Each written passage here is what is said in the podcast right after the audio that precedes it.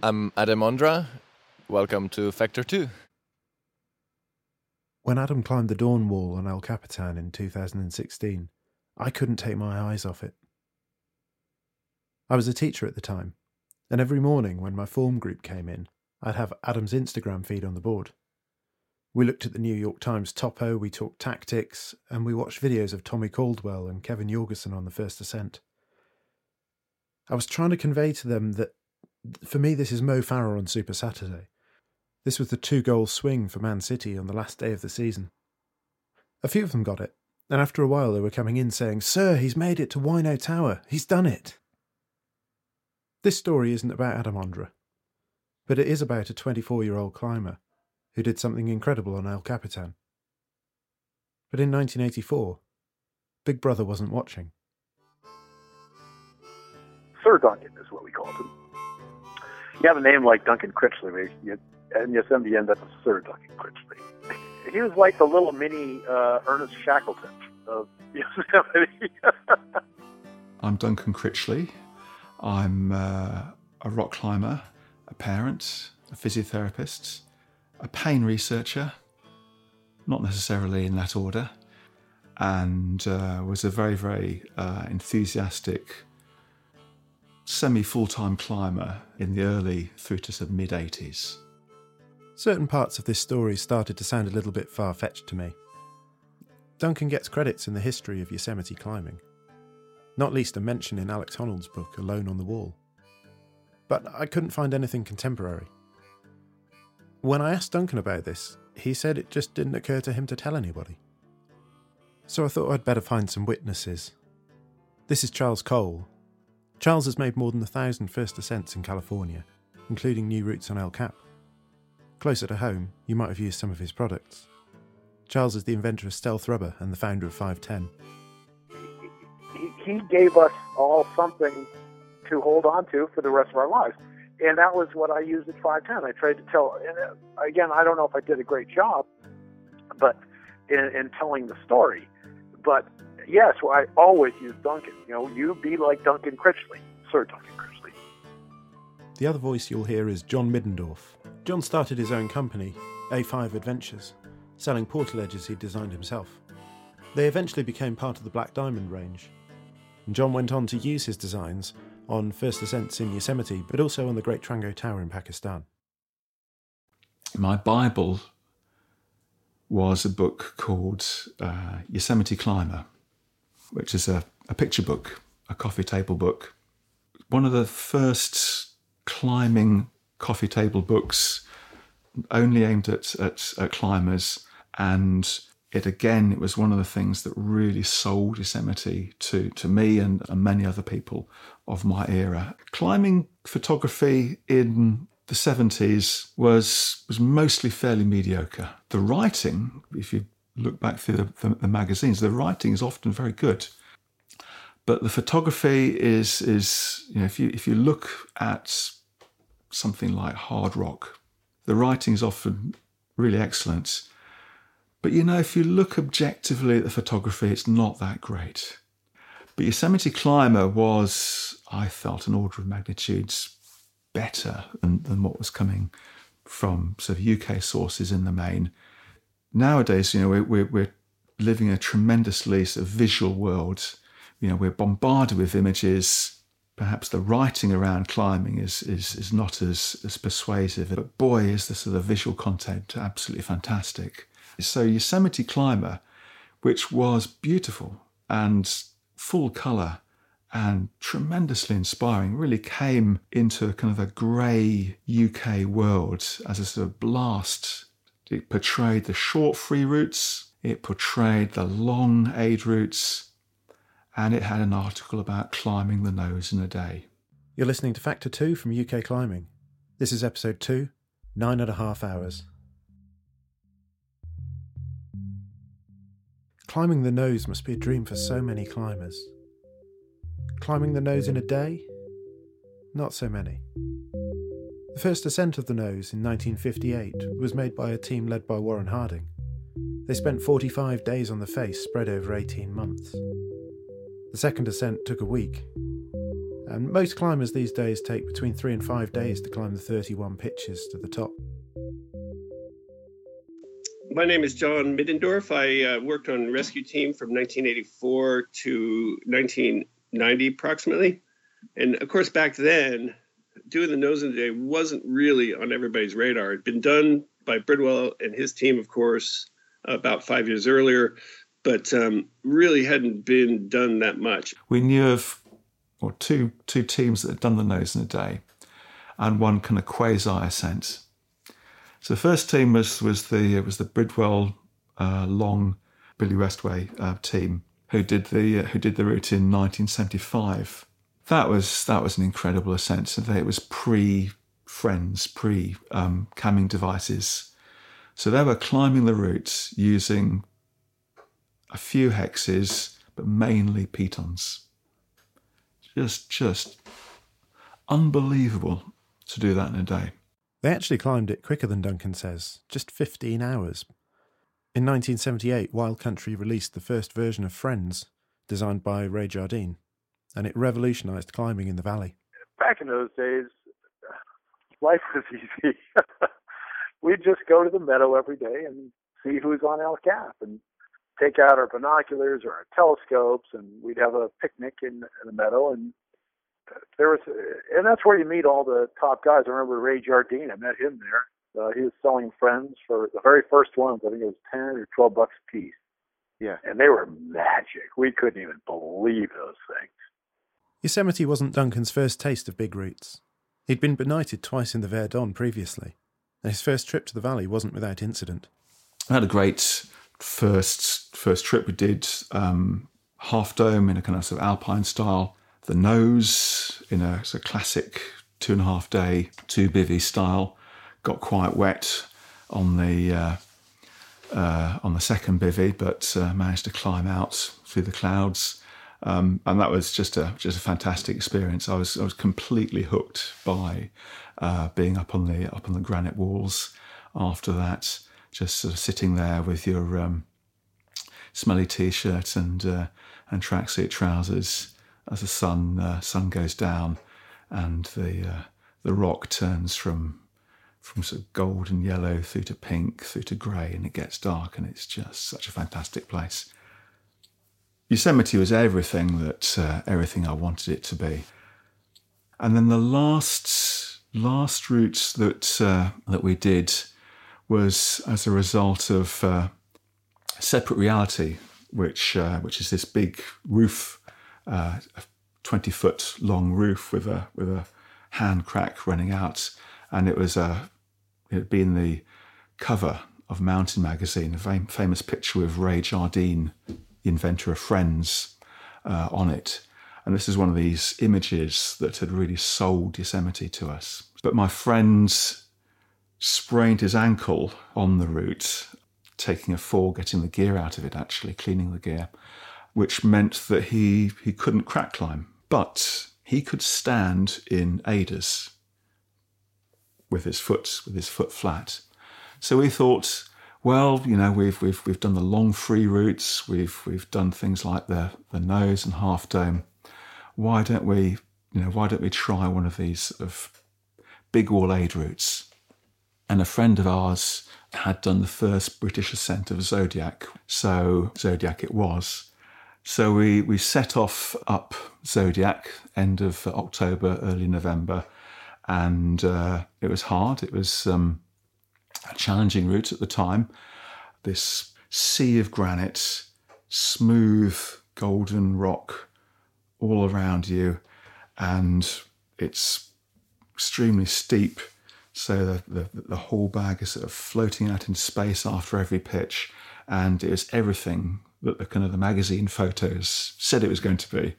We had a, a we had a real epic on it because we got caught in a storm on Peanut Ledge, which is which is three pitches uh, below the top, and eventually got to the top. We had to be helicoptered off, but it was still it didn't put us off because it had been a, this absolutely tremendous adventure. And if people do Zodiac, you know, it's it's it is the sort of the, the classic Yosemite big wall. So that kind of got me hooked on on the sort of big wall aid climbing star routes.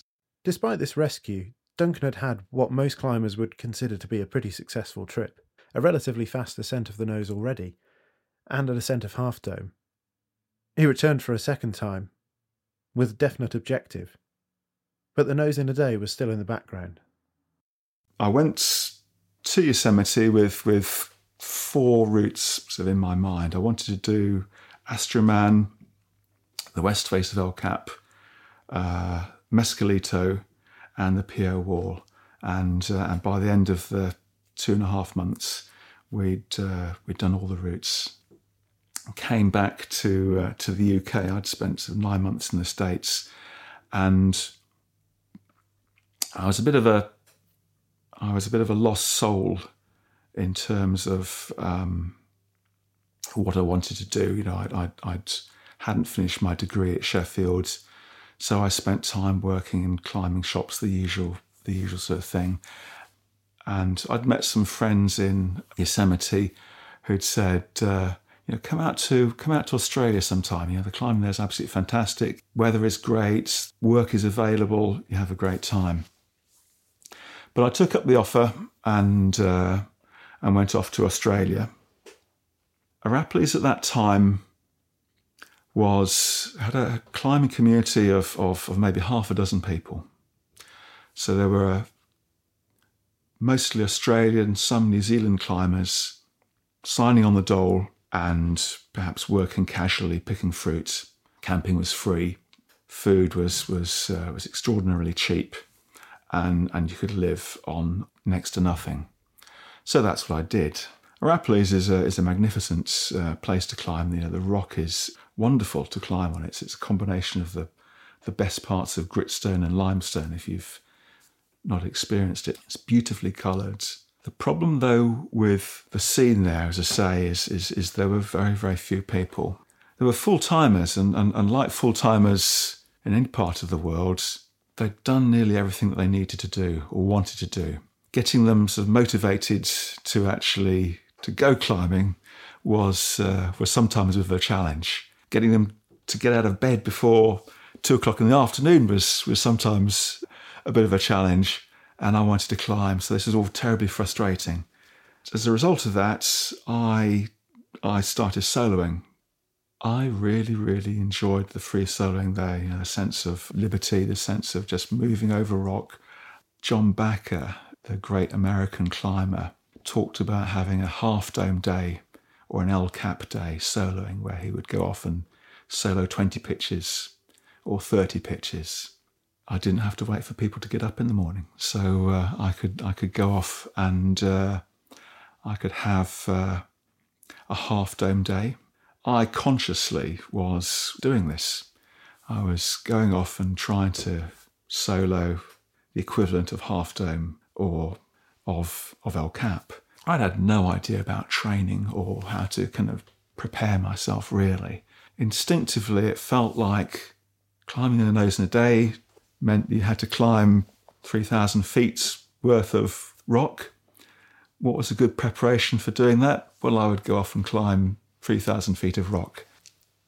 I kind of had that in the back of my mind when I was soloing around Mount Arapiles as well. This large amount of sort of free soloing was something that was kind of driven by necessity, but it turned out to be you know, fantastic training for what came next. Well, when he, we don't know who he is, he just shows up. In those days in Yosemite, when people arrived in Camp 4, you had, if you've already been living in Camp 4, you kind of know all the visitors. It's, there just weren't that many people, and you, you'd get to, you see them, and you'd say, hey, what are you guys doing? What are you, in his case, what are you doing? And uh, we were all interested in walls. Anybody's interested in a wall, they, they stand out. First of all, they have a ton of gear. They lay it all out in their camp site get ready for the wall, and you just walk up to them and say, "What wall are you planning on?" Everybody in Camp Four knew wh- who was on what wall at any given time. You know, he can do this stuff, and it was one of these people. He, I'd never heard of him before, and I don't know anybody in Yosemite, at least in my crowd, that had heard of him. And he came and he did it, and we went, "Wow, this, who is this guy?" So he did. We were watching uh, quite intently. Well, I met Duncan in Camp Four, and uh, I'd always been interested in in any sort of uh, overseas climbing, so I picked his brain about the British UK climbing scene. But uh, then one day I was just walking through uh, the Yosemite Lodge parking lot after doing a bit of bouldering there, my climbing for the day, and I saw Duncan and I asked him what he'd been up to. He told me he'd just come down from the nose, and I said, "That's odd," because I'd just seen him the day before. He was walking around the parking lot having just climbed uh, the biggest uh, you know, rock face in Yosemite. Turned up in in uh, Yosemite on my own this time, so very much relying on people that I met from the Camp Four notice boards or just who happened to be sharing the uh, the campsite with me. And I climbed Astroman a second time with a guy called Mark Roelofsen. I'd done Astroman before, but Mark wanted to do it, and I was very keen to lead, lead the pitches, which I hadn't done the previous time. We took, uh, took about five and a half hours on it, which was um, quite an efficient ascent that seemed to kind of attract attract people's uh, people's attention. But after Astroman, I was approached by a guy in the uh, Camp 4 parking lot which is where a lot of good adventures start. I was being headhunted. It's not a term I was uh, familiar with, or even an idea I was familiar with at the time. Thinking back on it, that was what was happening. And this guy, tall, looked like the archetypal Brit climber of the time. Scruffy jeans, fleece jacket, which is practically falling off his shoulders. And he was Swiss, Thought this can't be right. Swiss climbers are supposed to be, you know, immaculate, coiffured guides. And he looks like someone that ought to be dossing in the Stoney Woodshed.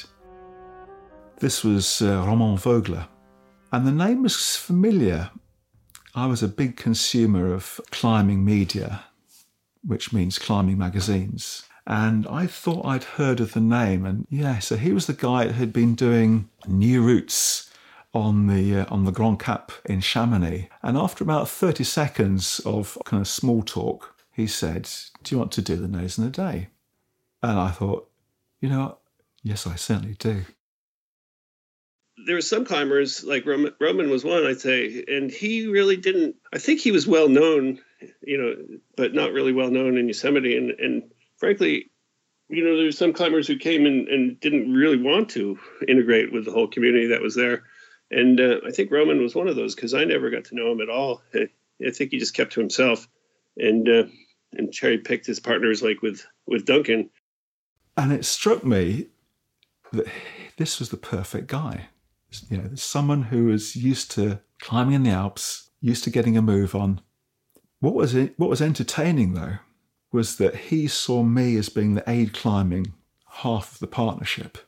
Despite being a, a Swiss alpinist, and me being a kind of a purist Brit rock climber, he thought he'd be doing the free climbing and I'd be doing the I'd be doing the aid climbing. Well, I wasn't quite so sure about that, but we smoothed out diplomatic relations were kind of established pretty pretty quickly. Roman was one of those people that uh, when you when you when you meet them, you get a really strong, instinctive, positive feeling about them. I just knew immediately that that we were going to make a great team. He had the sort of the balance of of of enthusiasm and drive and the kind of the inner steel, but he was he was he was great fun and, and laid back at, at the same time, but not too laid back. He'd have been equally as as uh, as frustrated in uh, in Mount Arapiles, I think, as uh, as I had been. This was perfect. I'd found my I'd found my partner without even having to look for him. At that point, we thought, well, we probably ought to do a warm up route together. You know, that would be the sensible that would be the sensible thing. What haven't we climbed? and we kind of went through, you know, south face of Washington Column, northwest face of Half Dome. There were various, you know, various possibilities, but we'd done them all. We, we couldn't think of a couldn't think of routes that uh, that we hadn't done. So we thought, oh, what the hell, we'll just go for it. And we decided that um, 21st of June would be an auspicious day to do the uh, to do the nose. I'd assumed that we might be actually sort of fixing some of the the pitches up to sickle. So we decided that we would we would set out at, uh, at first light. We we took Danish pastries as our um, performance fuel for the day, and uh, climbed it in uh, tracksuit trousers and uh, and t-shirts. I can remember just you know jumping for a piece of tat on one of the first first four pitches, and uh, thinking this is the style.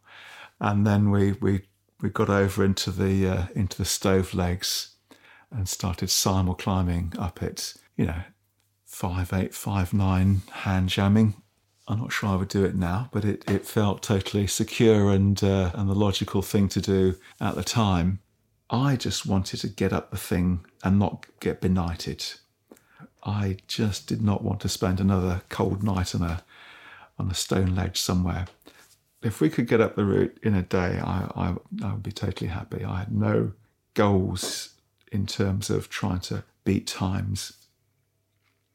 Anyway, we um, we met up the evening before and uh, sort of talked about strategy, and we both agreed that know, moving together would be uh, the way to go.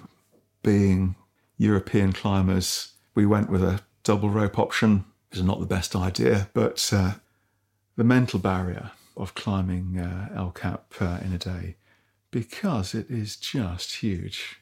Sit in El Cap meadows or, or drive along the road there it really, really is enormous. And the idea of climbing in a day is, is it was a big mental barrier. So we were, we simul climbed up uh, the stove legs and then the section from Dolt Tower to uh, El Cap Tower, which, as I say, is about 15 pitches.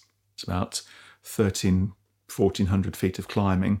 And we'd set off at just as it was getting light, bang on 5 a.m. We reached El Cap Tower at about just a little bit after eight in the morning. The route was relatively relatively clear. Even in 1981, you know, there were issues with congestion on the route. It was it was popular even then.